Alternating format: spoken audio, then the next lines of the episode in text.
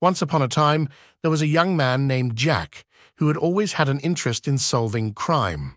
He was tall and lean, with short, dark hair and a sharp jawline. He worked as a pool boy at a luxurious hotel named the Grand Riviera, located in the heart of the city. The hotel was a grand white building with a Spanish-inspired architecture featuring red-tiled roof and elegant archway entrance. One day, while cleaning the pool, Jack overheard a group of guests discussing a valuable diamond that had been stolen from one of the hotel rooms. Without hesitation, Jack approached them and said, Excuse me, I couldn't help but overhear your conversation. I know this hotel inside and out, and I'd be happy to help with any information that may assist in solving this crime. The guests, surprised by Jack's offer, thanked him and informed the hotel manager about his willingness to help. The hotel manager, impressed by Jack's initiative, agreed to let him assist the police in their investigation. As Jack delved deeper into the case, he uncovered a shocking truth.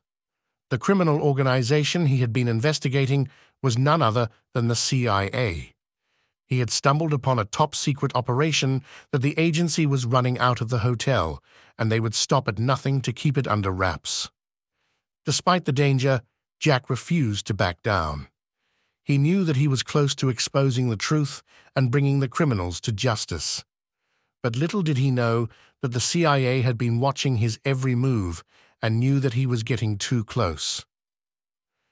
One night, as Jack was leaving the hotel, he was ambushed by a group of CIA agents.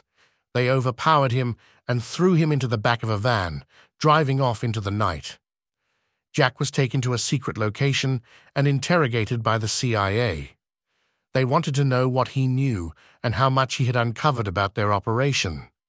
But Jack refused to cooperate, determined to protect the truth at all costs. The CIA, growing frustrated with Jack's refusal to talk, decided to take drastic measures. They drugged him, and when he woke up, he found himself on a plane headed to a foreign country.